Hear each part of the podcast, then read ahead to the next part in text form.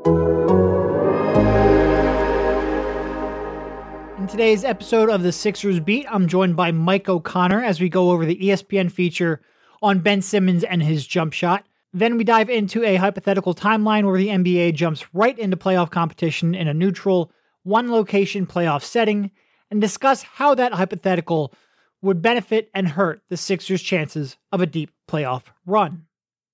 Today's episode of the Sixers Beat is brought to you by Remarkably Remote a new daily microcast from GoToMeeting all about making work from home work for you.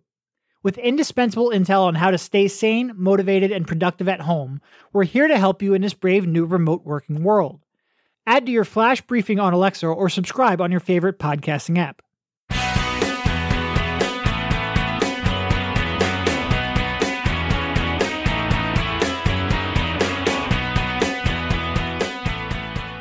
All right, welcome everybody. This is Derek Bodner, joined this week by Mike O'Connor on the Sixers Beat, part of the Athletics Podcast Network. You know, we had Yaron on, author of Tanking to the Top, a couple of weeks ago to promote his book and talk about the process.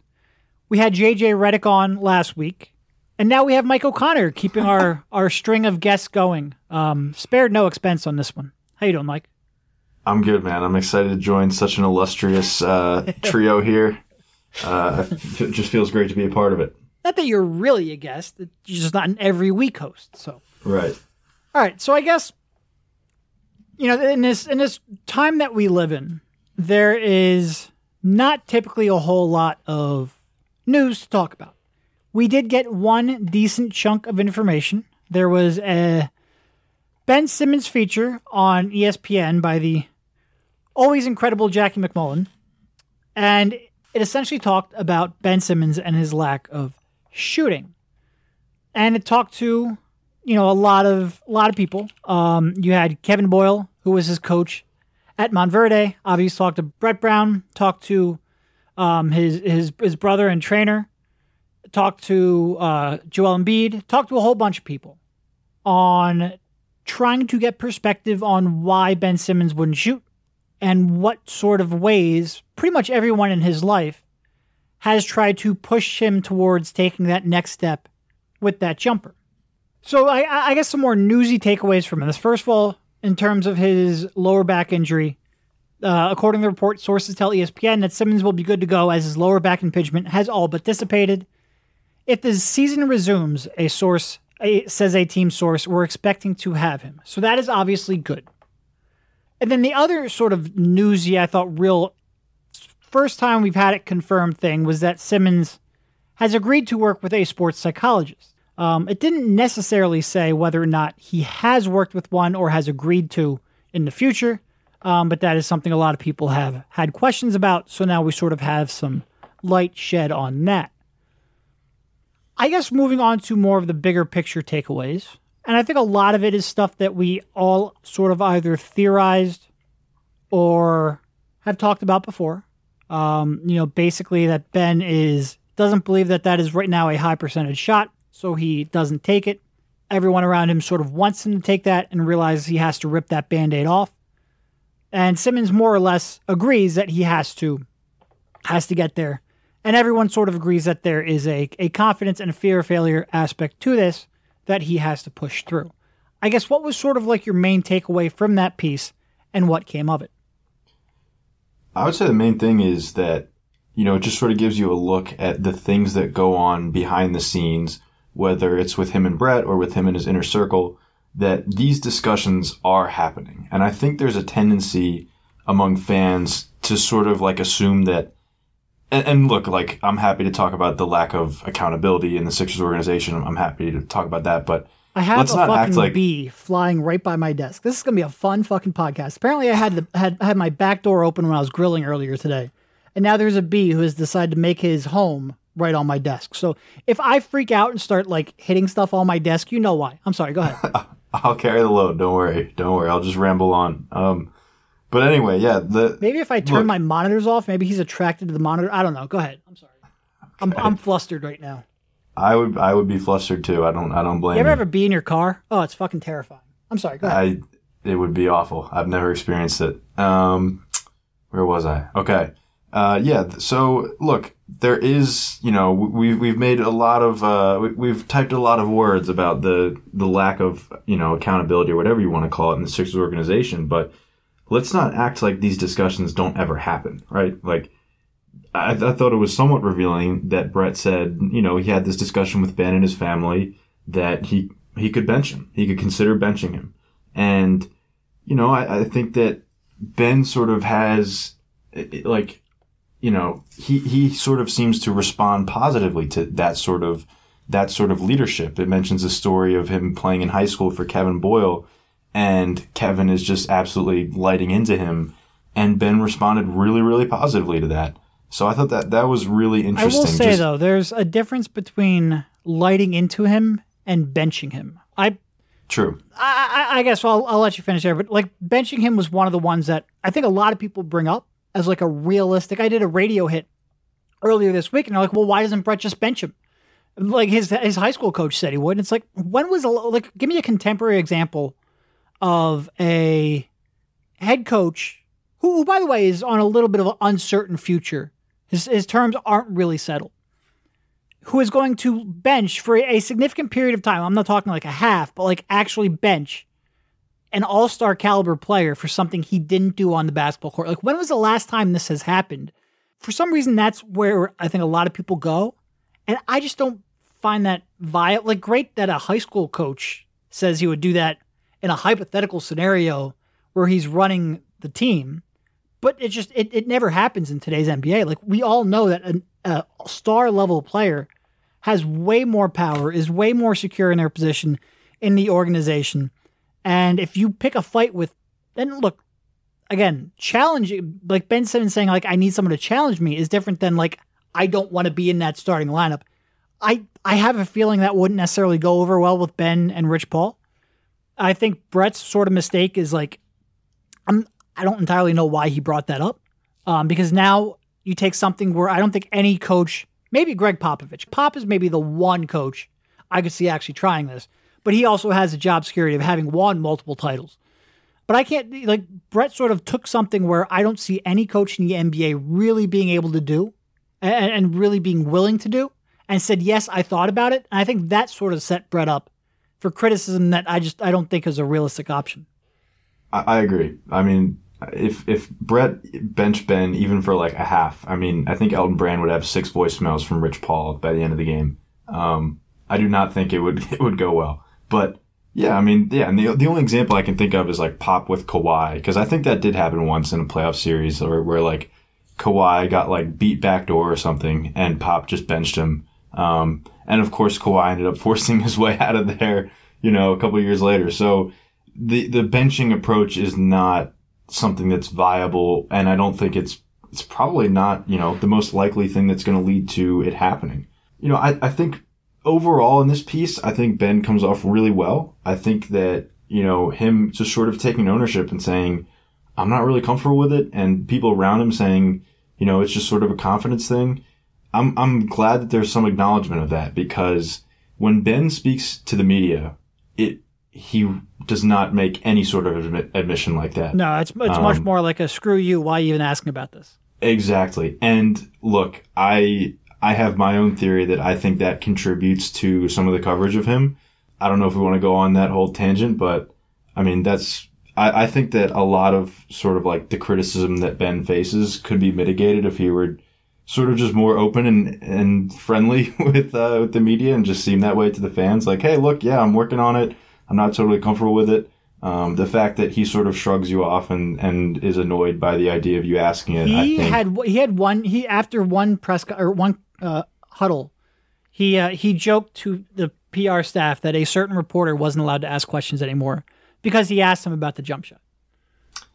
Yeah, and there was the incident. I think, and I mean to be clear, he wasn't serious, but he was right. like like I I mean I, the question wasn't great. Like I think the question was something like like like have you taken jump shots and ben sort of in, interpreted as like have you ever taken a jump shot and i think the question was intended to be like have you been taking them in practice like in five on five in practice. I think there was a little miscommunication there. But yeah, Ben was not. And again, Ben was joking. Nobody can actually tell a reporter he can't ask questions anymore. But he was he was very frustrated with the question. Yeah. So yeah, I mean, look, I I think Ben comes off pretty well in this piece. Like I said, um, I I think that just sort of discussing it in a more open way and sort of acknowledging that there is this massive dialogue around it and it's a normal thing for fans and observers to talk about, I think was a good thing. Um, I did think a couple of things he said were a little bit strange, like when he said, uh, I, I just need someone to hold me accountable. Like, if like this mountain of pressure isn't holding you accountable or, or forcing you, you know, just like sort of nudging you along to shoot, then I don't know what will. Like, it, it's, I mean, Jackie writes in the piece, like, it's such an open thing in the NBA that people talk about that he just won't shoot. And like, the, the, the spectacle around it, if that in and of itself doesn't hold you accountable, like, I don't know who's going to. But I'm, I know I'm, I'm nitpicking here. Like I said, Ben comes off well in this piece. Yeah, and I, you know, I, I thought one of the people who who had sort of the most interesting quote, quotes in the article, which, I mean, it, it's sort of to be expected because he has the least amount of stake in it. Uh, but Kevin Boyle, you know, and he he summed it up basically with he can either go to bed at night with this for the rest of his career or do something about it. it it's not going to go away. If he doesn't fix it, he won't get to the All Pro level, which is okay. He'll still be a great player. He's basically telling Ben like, what do you want to be in your career? Do you want to be great or do you just want to be good? And like you said, in terms of pressure, and this is sort of like what I always said all last summer, all year, really. I think Ben has put work into this jumper. Like, I think um, maybe you could say, like, for the first 18 years of his life, he didn't put enough work in there. And I think there's some fair criticism for that. But since he sort of got back from that foot injury, I think he's put in the work to try to cover up some of the gap that he had neglected up to that point in his career. So I think he's put in the work over here over the last few years. But now you're at a point where he's you're talking about something on the basketball court, and now I have a cat who is chasing the um, bee, which is this is a, a fucking madhouse. Um, what are you doing? I, I can't control the cat meowing. I'm sorry. Uh, so now you have a player who is is taking something who he's never done on a basketball court, and he's never had confidence doing, obviously, because he's never done it and you're asking him to sort of like learn on the fly on a on a really good team that has championship championship expectations in a big market and with a lot of scrutiny on it. And it's he hasn't found a way and and the Sixers and everyone around him hasn't found a way to get him to push past that. And it's when's it going to be? I don't know. You know, he says something along the lines of, you know, I, I could be one of those guys shooting 30% right now, but I'd rather be one of those guys shooting 40% and that's great. We would love it for you to get to 40% as well, but you're not I like I truly think he believes he is going to work and work and work and work and work and not unleash it until he can shoot 40% in game action from an NBA three-point line. And I just don't think that's particularly realistic. Like again, I forget who said it. Probably Kevin Boyle. Um, but somebody in there said like he's got to rip off that band-aid. And for whatever reason, they just have not been able to get him to rip off that band-aid yet. And there certainly is, you know, and they talk pretty candidly in here about a lot of like fear, fear of failure stuff. The, the acceptance of failure is something Ben needs to be comfortable with. Uh, that will come through hard times, experiences, and losing. And I mean, this goes back like we we talk so much, like so much has been made about Brett Brown and him getting him to shoot, and Brett Brown and when he, you know, midway through the year made that ultimatum of he wants him taking one three pointer a game which again with Brett, I think he makes a lot of mistakes where he like he he makes demands or threats that there's no way are going to be met. Like there's no way you can really push through and sit Simmons from like you might be able to bench him once, but that's not a long term sustainable thing.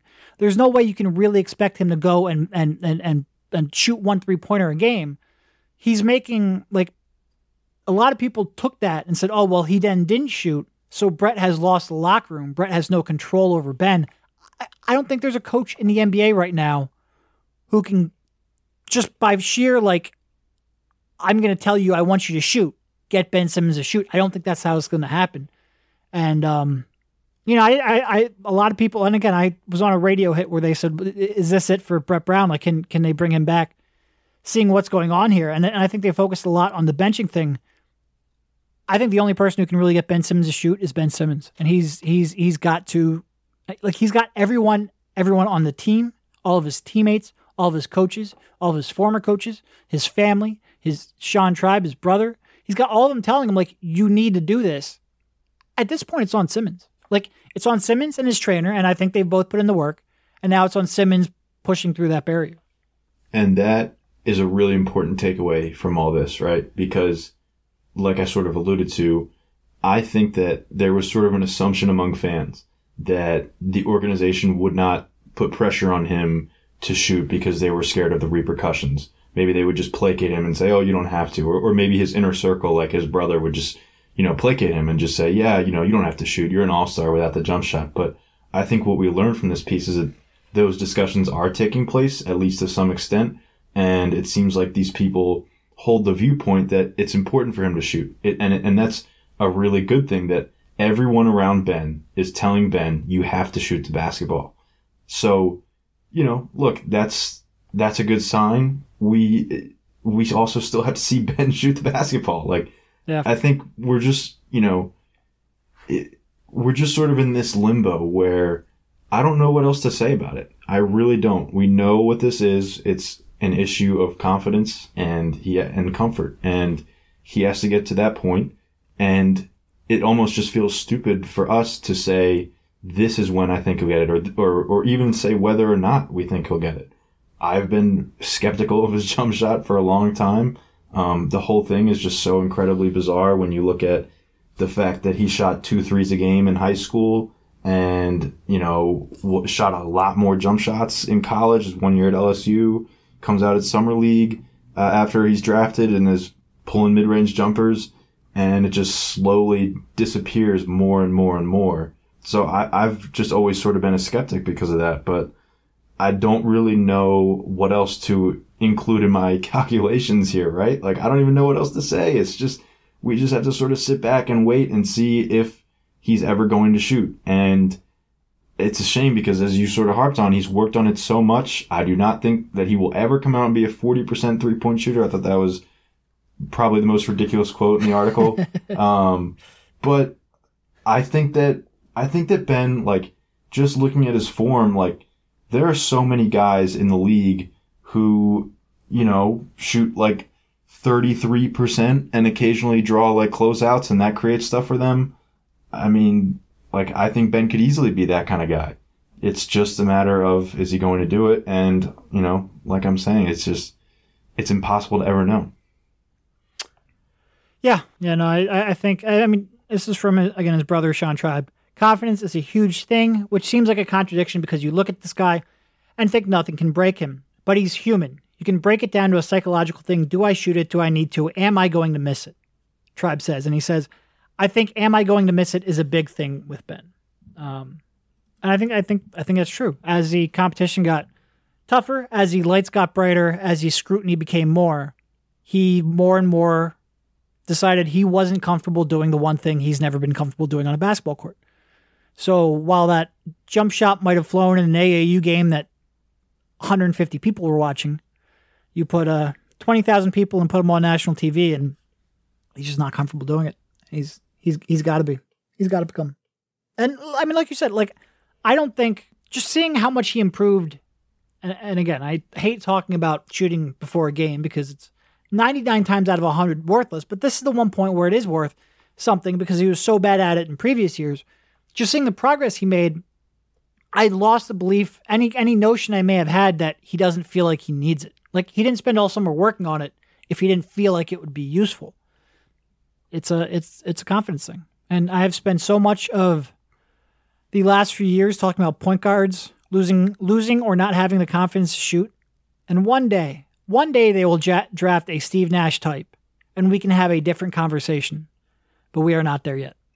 All right. Um, I do think what you pointed out about the pregame stuff, you know, shooting before games, it actually is notable because I remember in years past, like Ben would do this little thing where he really wouldn't shoot threes in warmups before games, but when he would, if he missed one badly, what he would start doing, like immediately after that, he'd shoot like a trick shot, like like just to make it look like he's just like messing around or something. And I remember going to that the, the blue white scrimmage before the year and watching him warm up, and he came out and I mean, he must have shot like 15 straight threes and didn't make very many. But I, I, I just remember thinking even then, like, okay, this is this is notable. He's he's not like just as soon as he misses, like I, I have to do something else so people stop looking at me or something like that. Like I don't know. I'm just looking for baby steps here. I, I, no, but like think think of how lack of confidence you much must have that even in in warm ups you're like, no, I'm done.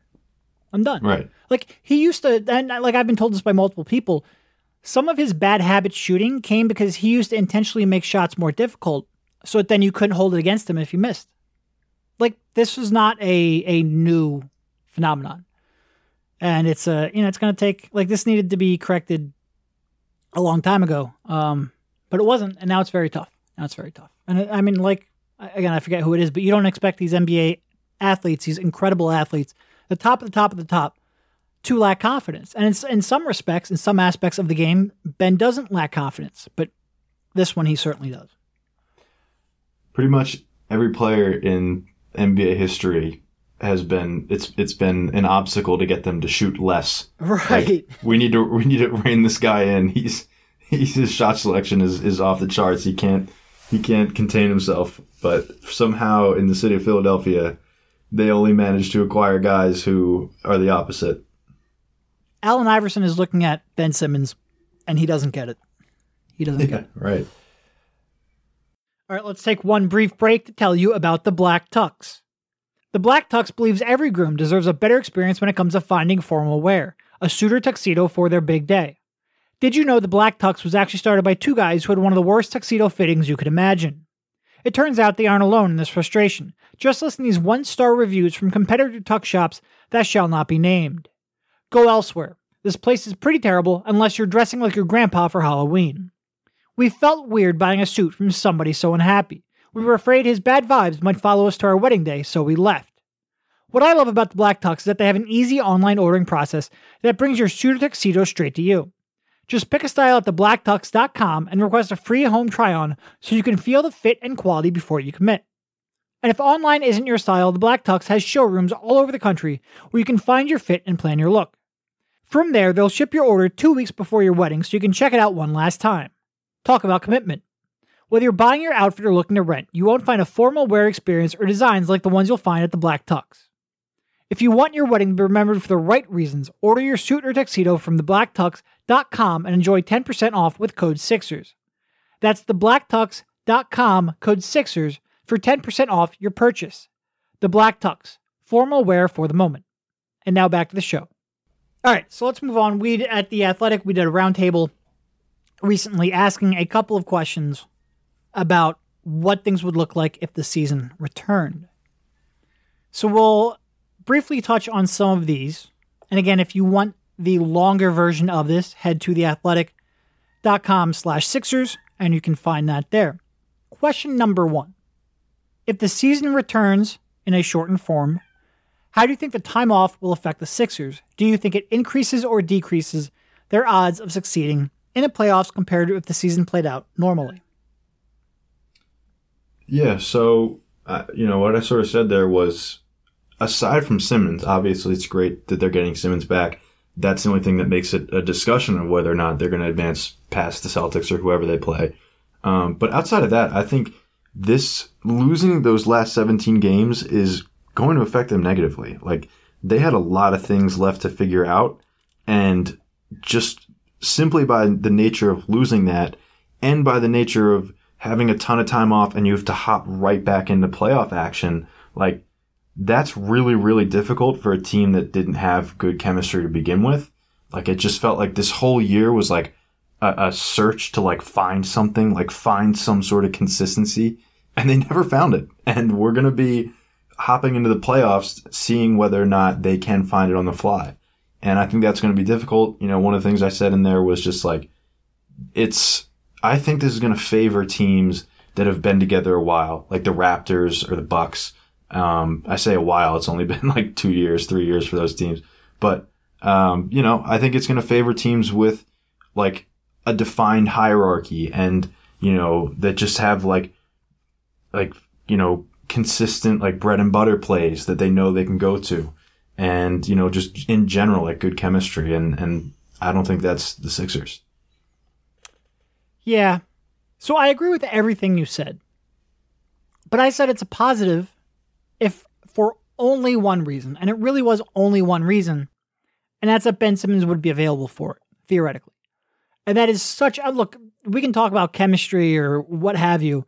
They're not beating Boston in the first round without Ben Simmons. In terms of transition, getting out in the break, in terms of being able to defend Tatum and Brown like they would have. And I think they were they're the sixth seed, but they're tied with Indy. So there's I mean there's a million different ways this season could resume. This hypothetical was jumping right into the playoffs, though, right? Yeah. mhm. Yeah. Um, so if there's even a small ramp up period, they could very much capture that fifth seed. But in this hypothetical, they could even capture the fourth seed because Miami had struggled a little bit and come back down to the pack. But in this hypothetical, they would be a sixth seed. They would get Boston, and I think he'd be so important for what they do defensively that him being back and that really being the only reason I would say this, I think there is some positive there. Yeah. And I got a cat who's losing her mind. Um, stupid, stupid bee, really derailing this whole podcast. He's being a pain in the ass. Um, Nice. Well done. yeah, that's all I got. You know, when you're an old man, you get old man jokes. but I, you know, everything you said, like for a team that is supposed to be a contender, they have so many question marks. Like, first of all, they don't know their starting lineup, and I don't say that. Like sometimes you go into the playoffs and you have to make it adjustments because, you know, you have injuries or what have you. They don't know their their optimal starting lineup if everyone is healthy. That is crazy for a contender. Like you usually have this figured out by now. And it's you don't have it figured out because you turn to a 54th pick in the draft who is in his second year late into the season. Just think of how bad anyway, we all know about the fit concerns and, and the Shake Milton story. Yeah, I mean, we all agreed. We're, we're- I'm skipping ahead here, but we all agreed that when the season, or if and when the season comes back, the starting lineup should be uh, Simmons, Shake, Josh, Tobias, and Embiid. And that lineup has played zero minutes together, not a one. Because You know, when, like- when Shake first came in the starting lineup, Embiid was out. Then Richardson went down. Then Shake went to the bench. Then Simmons went down. Then Shake started again. So you're right. They have never actually used that starting lineup. Do you think that, and I'm just sort of trying to play devil's advocate, you know, look at the other side of things. Do you think that there could be anything to the fact that, like, to the idea of just like breaking up the bad juju that was stewing on this team? Like, it just felt like they were living under the constant threat of implosion and just everything was going wrong and just sort of like having this layoff might reset that. I don't know. I'm just looking for positives here. Yeah, I don't know. I mean, I, th- I think the best case scenario would be if they continue the regular season and you have a chance to get everyone healthy, allow Brown to sort of figure out his rotations, and then also get a ramp up period so you can get some chemistry with this new group. But that, and I say with this new group, but like even even the original starting lineup, if Brown would hypothetically go back to Al Horford in that starting lineup, I think they played like what, like 19 games together. It's not like they have a lot of chemistry themselves. So there's really a group that just has not been together all that much. There have been injuries throughout the season, um, staggered, so that there really hasn't been any consistency. Um, yeah, I don't, I, I don't know, and and we haven't even gotten to the the, the one real big concern, and that's Joel Embiid. And is he going to be in shape? Is he going to be overweight? Is he going to lose his conditioning base? Is he going to like all the stuff that we've uh, look? There's a good side to this, right? Like he hasn't really entered a postseason run where he's been healthy. So okay, that that's a change this year. That's a, a very important change, by the way. But does he have the discipline now when there's nobody on top of him pushing him? When there's no chance to play basketball, which he's always said he needs in order to maintain his his cardio base, and you know a diet that quite frankly hasn't been up to professional athlete standards at points in his career when there's nobody now watching over him and he's not eating at the practice facility and there's not people getting on top of him. Like is he what's he going to look like quite literally when they come back? And if he's not you know close to 100% then we have a real issue here. And Right. look i hope i hope joe proves that concern wrong because like i said the fact that he now has time off to rest his body and rest his lower body for a playoff run could certainly be beneficial but he has to he has to do what he can to stay in shape and maintain his diet during this time for that to really matter Yeah, and you know we're sort of just like answering the, the second question here, but I agree. I agree. Um, I mean, Joel, like he said so many times that playing games is what helps get him and keep him in shape. Now, I don't know how much of that is just lip service to say stop putting me on minutes restrictions and stop making me sit out back to backs. I don't know. Um, Uh, but we, we've kind of seen it though. Like when he's been out, he's come back. true. He hasn't been the same. Yep, yep. But uh, but yeah, I agree. You know, Embiid is the guy you worry about the most with this. I also sort of Simmons will come Yeah. back and he could probably run a marathon. I don't. I don't worry about that. he he he seemed invincible before this back injury. Um, I hope he comes back still seeming invincible. Um, but yeah, the the other guy I might worry a little bit about, not in terms of conditioning, but just in general, is Shake Milton. Like, is Shake just going to be thrown into the starting lineup in a in a playoff environment? Now, we can say a playoff environment is different with with no fans. I don't I don't know. I mean, maybe that makes a transition easier, but just losing that last 17 games to continue to grow his confidence, to to see, you know, to grow his his chemistry with Embiid and the rest of the starters, and to just get him comfortable playing NBA basketball. He's played he's played 56 NBA games total. You know, like and, and a lot of those are just garbage time. So I think that, you know, missing out on, on that that 17 game stretch is is tough for Shake. Yeah, yeah, it would. Yeah, it would be. I mean, this is is, is just a whole situation where you re- you really need to get them um, get them back on the on the same page. Like I said, there you don't usually have a team these high of expectations relying on a second year player that was the 54th pick in the draft and making a change just late in the season and starting a, a playoff run where that lineup has never played together. It would be unique. Unique for sure. All right, so we'll skip over the second question, uh, which was basically which players would be positively and negatively affected by it, because we spent a lot of that time talking about it.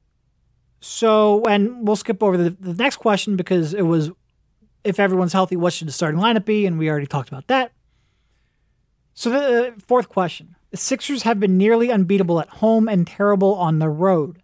If the playoffs are played at a neutral sites without fans, does that help or hurt them? I like how I'm reading these questions as I'm asking you when you're the one who put this round table together Right, and you right. ask us. Real role reversal going on here, but eh, it's my podcast. Go. Yeah, it's a shame I don't have better answers for my own questions, but uh, I'm I'm really not sure about this one. I wanted to ask the question because I think it's important, but I'm really not sure. Like, would it just would that just mean it totally evens out? Um, my thinking was like a lot of their uh, their road struggles, aside from just you know shooting randomness, has to do with energy, and I just sort of would find it hard to believe that in a playoff game, even without fans, that they're going to show up lacking energy. And so for that reason, I sort of figured, okay, you know, th- that if that issue is eliminated, I think that helps their their you know road struggles more than it would hurt their their home success. But I, I'm I'm I'm spitballing here. I mean, I have ne- I've never seen a professional basketball game played without fans. No. No, and I've also never seen a professional basketball team with this much of a Jekyll and Hyde personality Right. to it. So, if this were a normal team and a normal six seed, who you know deep down that they're a better than average six seed, like when they're locked in, there aren't many six seeds that you look at and you go, that team can make a run of the NBA Finals. And the Sixers have that kind of talent. They've they've reached those highs at various points this season. So normally, if they were a normal six seed that has this much talent, you would say, okay, well now you're wiping like the way I phrase it, those pesky teams who are consistent throughout the year. You've wiped away the advantage that they spent the entire season building and earning. You've removed that from the equation. That should help that over talented but underachieving six seed. But this is a normal team. And those home road splits, again, almost every team, certainly almost every playoff team, is significantly better at home than they are on the road. That's a pretty common trend. What's not a common trend is 29 and 2 and whatever the hell they were on the road. I can't do the math right now because I'm worried about a beat. So, how much of the home record is that they need that fan base to, and again, since this is a, a defensive minded team, where in order, like, they're never going to outscore you, or at least outside of maybe you got Christmas Day game, they're very rarely going to outscore you. They need to be operating on all cylinders defensively.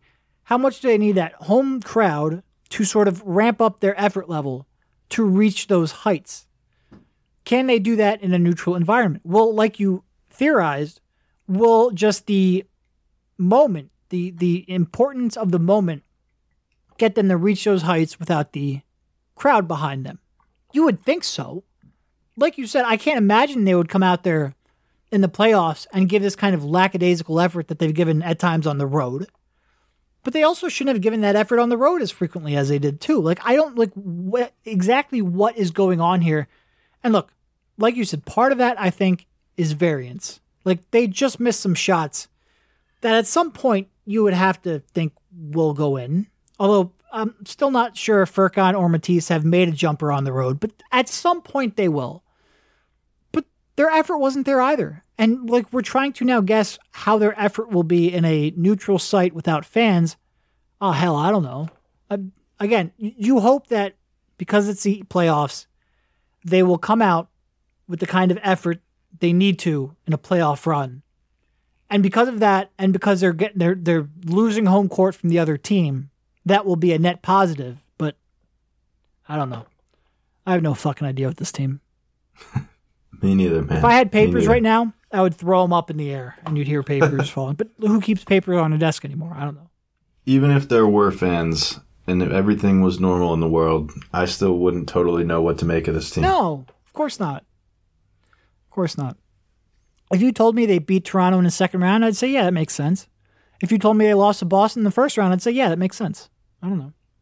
Uh, my my inclination with this team has been extremely negative since probably January ish, but I'm afraid to have too much of a hot take because I still acknowledge that there's incredible potential here. Like I, it could end well, up looking I'll, very very dumb. I'll tell you what. If you want to come up with a hot take, drop it on this podcast if you feel like that might give them the boost they need to end up allow me to cover an NBA Finals run, I will take that. We will I, sacrifice I will be, you to the hot yeah, take I'll gods. be the sacrifice. I, I don't mind. I don't mind. All right, last one here, and then we will let you go. The Sixers remain in the sixth seed, and again, I'm asking a question that you wrote. It feels a little awkward, but whatever. If the Sixers remain the sixth seed and play the Celtics in the playoffs, how far do you think they'll advance, if at all? This yeah, is perfect. I, this segues perfectly from your your. I don't want to make a prediction. Exactly. Yeah, I I don't think they beat the Celtics. I think the Celtics ha- have their roster just makes so much more sense. Obviously, that we've talked many times about how the Sixers match up well because they don't have a guy to guard Embiid, um, but we don't know what kind of shape Embiid is going to come back in. I don't think the Sixers have any feel for what their offense is going to look like and how their bread is buttered on the offensive end. Um, so I'm just sort of banking. Uh, look, if if everything had played out normally, if Simmons Simmons never got injured and they uh, and they had those last 17 games, I'd be really tempted to take the Sixers. But just with everything so in flux and and missing out on that opportunity to experiment with lineups and grow chemistry and that sort of stuff, I got to give the edge to the Celtics. They're they're just they've they've proven to be a better team. I agree that they've proven to be a better team. I do think the Sixers match up pretty well with them. And I did in this article I wrote, I had the Sixers in this roundtable, I had the Sixers advancing and losing to Toronto in the second round, which would just be fun. Fun, fun, fun. Fire up the hot take cannon. But you know what? We've gone so long without sports. If we get even a neutral site, no fans playoff run, I will I will take that. I will cherish that. But they have to figure out whether or not that is a realistic possibility and whether or not they can do that safely. Until that point, thank you, Mike, Mike for jumping on. We will talk to you soon. And everyone, be safe and be responsible. Sounds good. Appreciate it.